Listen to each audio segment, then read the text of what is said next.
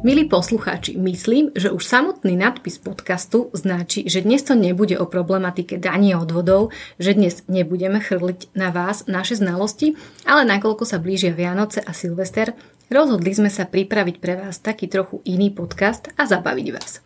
Chceme vám ukázať, že práca účtovníka a daňového poradcu či auditora nie je ani zďaleka taká nudná, ako sa na prvý pohľad zdá. Dnes tu so mnou v štúdiu sedia aj dve vám už známe odborníčky, a to Lucia Jeleníková a Zuzana Sidorová. Vítam vás dámy a veľmi sa teším, že ste prijali pozvanie na natáčanie dnešného špeciálneho podcastu. Ahoj Renatka, ďakujem za pozvanie. Ahojte, ďakujem aj ja za pozvanie. No a ako dôležité ešte predtým, než začneme, chcem uviesť, že osoby v príbehoch a situáciách, ktoré budeme uvádzať, sú vymyslené. Za prvé, pretože si ich nepamätáme, teda aspoň ja. A za druhé, že nie je našim cieľom kohokoľvek zosmiešňovať a osočovať.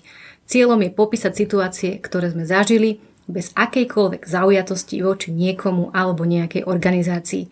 Páči sa mi výrok jednej našej kolegyne a ten znie nič proti nikomu a ničomu.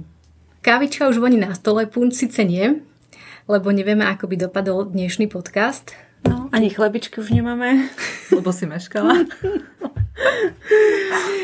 No dobre, neviem ako vy dámy, ale ja som sa v mojom profesijnom živote stretla s veľa zabavnými situáciami. Konkrétne si pamätám na situáciu s prehľadom a hlásením, myslím tým tlačivá, ktoré používame pri spracovaní miest, e, kde prehľad sa podáva e, mesačne na daňový úrad a hlásenie sa podáva za celý rok. No, čiže poznáme tieto tlačiva všetci, čo spracovávame vždy veľmi dobre. No, veľmi dobre. Volala mi pani správkynia z jednej spoločnosti, že jej nesedí prehľad s hlásením o 15 centov. Áno, presne myslím túto sumu 15 centov. Tak som počítala správa doľava, z hora, z dola a hovorím, mne všetko sedí. Nejako tomu nerozumiem. Volám naspäť, že mne všetko sedí, neviem, kde je problém. Ale pani správkňa stále hovorí, systém vykazuje 15 centov rozdiel.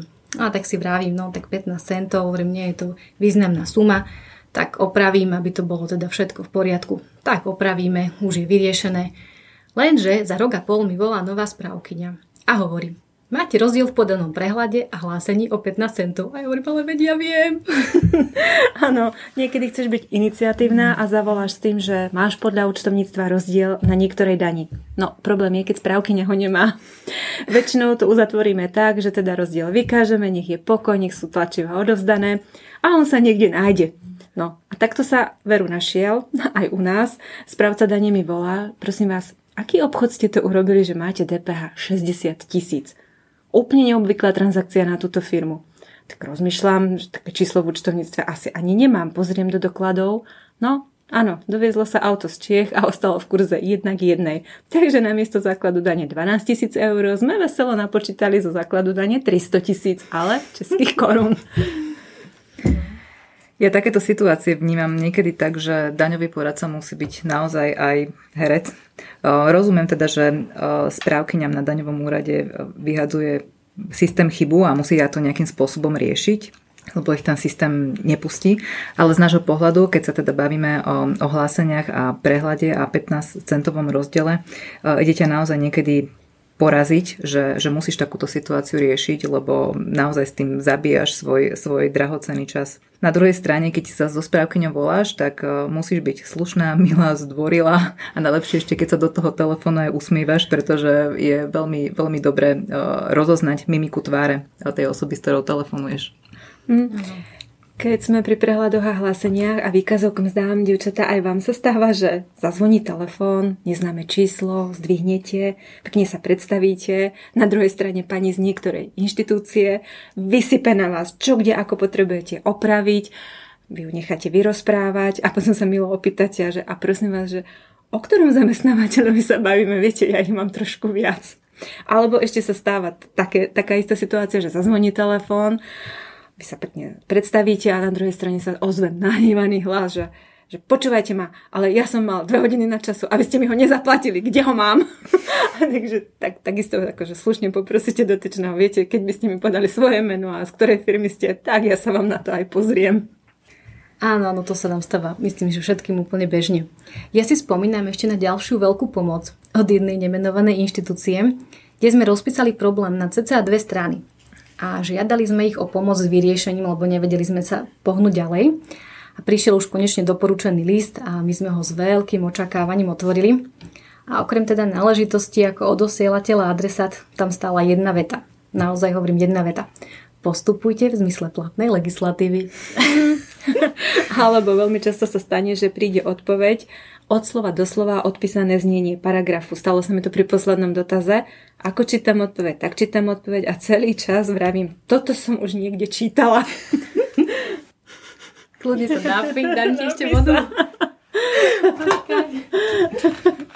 No veru, v daňovej oblasti existuje veľmi veľa bielých tém, ktoré nemajú jasný záver. Čo poradca, to rôzny názor a pohľad na vec, to máte ako s tými právnikmi. Tisíc právnikov sa spýtate a dostanete 1500 odpovedí.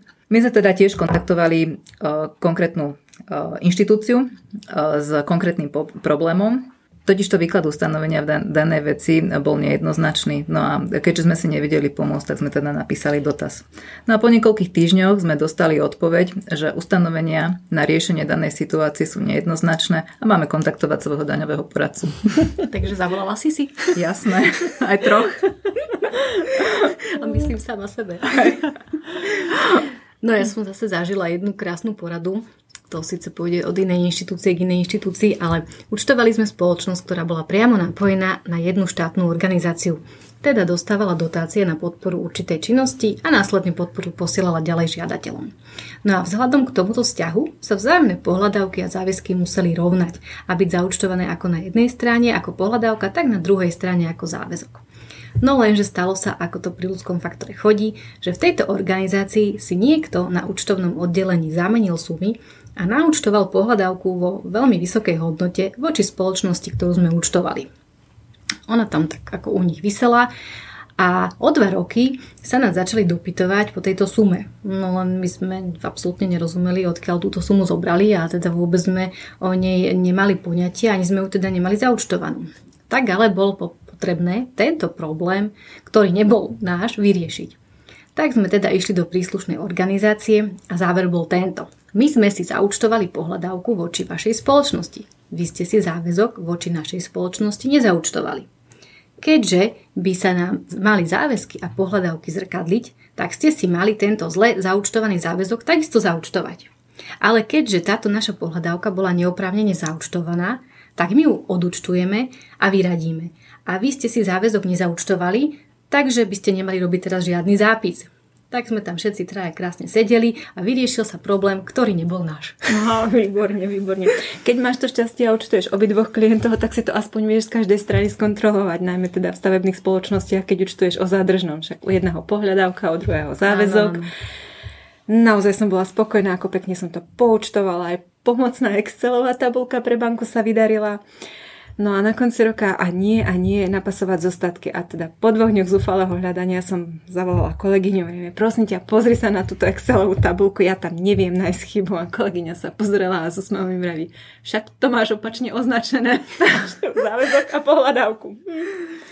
No to máš ako prípad, keď po niekoľkých hodinách zistíš, že si zaučtovala pohľadáku správnej sume a druhá strana zaučtovala záväzok a doplnila tam omylom 3 nuly. Áno, to je ešte taká situácia krásna, keď klient zavolá, že odíde mu nejaká platba z účtu voči nejakej štátnej organizácii, ale že, že prosím vás, kde ste si to poslali? Ja som dala svoje číslo účtu. ja to tu nemám. No a dámy, poznáte to aj vy, keď kolegyňa pripravuje doklady na daňovú kontrolu. Vy to zbežne pozriete a beriete na daňový úrad. Takto spokojne som si išla aj ja na kontrolu. Teraz začínam predkladať doklady jednotlivo. A chytím bankový výpis a tam poznámky. Chyba zmluva, čo je to za sumu, doložiť a podobne. Tak ma oblial pot. Našťastie to bolo poznačené iba ceruskou. No len gumu na gumovanie zo sebou nemávam tak rozmýšľam a hovorím, tak vypýtam od pani kontrolorky, či by nebola taká dobrá a nepožičala by mi gumu na gumovanie. Našťastie bola a nebolo je to ani čudné. Tak, lebo keď som si predstavila, že si bude robiť kopie do zložky s týmito poznámkami, tak sa mi to už nezdalo ako dobrý nápad. Tie zmluvy doložené samozrejme boli, aj sú mi zidentifikované, len už sa to zabudlo vymazať z výpisu. A od tohto momentu na bankový výpis je zákaz písať si poznámky akéhokoľvek druhu. No áno, vďačnú tému sú aj rôznofarebné lepky, či už trčiace, alebo dobre skryté, alebo nalepené z druhej strany, alebo na prílohách niekde nenápadne.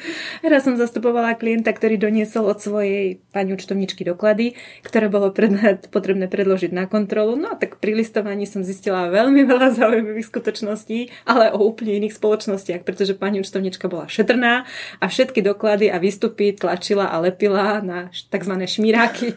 To znamená, nič sa nestratilo.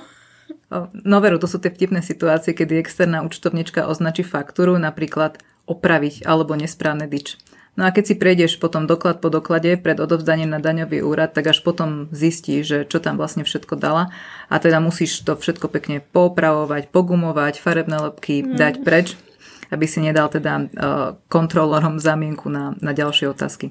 K dokladom a dôkazom zažívam niekedy aj ja také bizarné situácie, niekedy sú vtipné.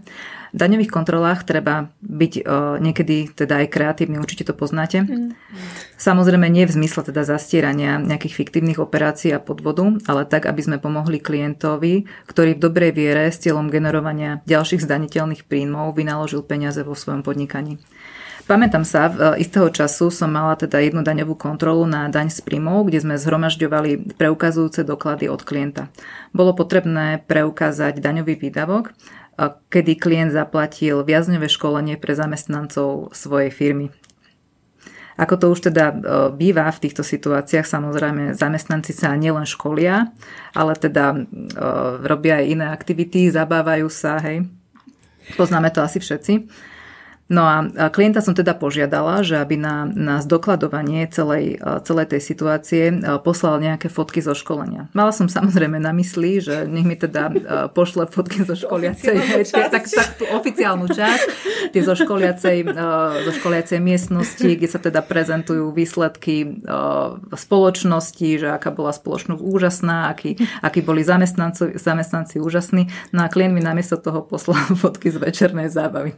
Samozrejme už to už bola taká, taká, taká čas recesie, lebo klienta ani teda nás už nebavilo tie veci stále obhajovať, stále dookola pred daňovým úradom, ale tak bola to naozaj taká vtipná situácia. No na ďalší pokus mi už teda poslal fotky, ktoré som aj mohla predložiť daňovému úradu.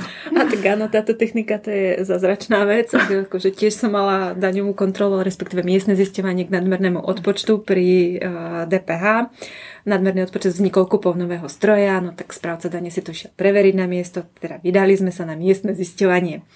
Správca dane bol vybavený modernou technikou, mal tie mm, tablety, mal tlačiarničku so sebou, všetko akože super. No, všetko sa aj pofotilo, no a išla sa spisovať zápisnica, len problém je, že všetky tieto technické prostriedky potrebujú nejaký ten signál, internet. No a miestne zistovanie prebiehalo na farme trošku ďalej od civilizácie. Čiže dosť času sme strávili hľadaním nejakých miesta, kde by sme sa napojili na signál. Až teda konateľ tej spoločnosti povedal, no už hádam im to stačilo, vytiahol svoj pick-up, zaparkoval sa presne, vedel na ktoré miesto, vyklopil vlečku, uložili sme tam teda tú tlačiarničku, ten tablet a pekne sme s úspechom vytlačili aj podpísali všetko, čo bolo treba. Takže ešte, že nepršalo. No a keď sme pri DPH, tak ja si tiež pamätám na jednu krásnu kontrolu. A to bola kontrola, kde teda klient mi priniesol doklady, originál zmluvu, faktúru, úhradu faktúry a ostatné doklady potrebné samozrejme pre výkon kontroly.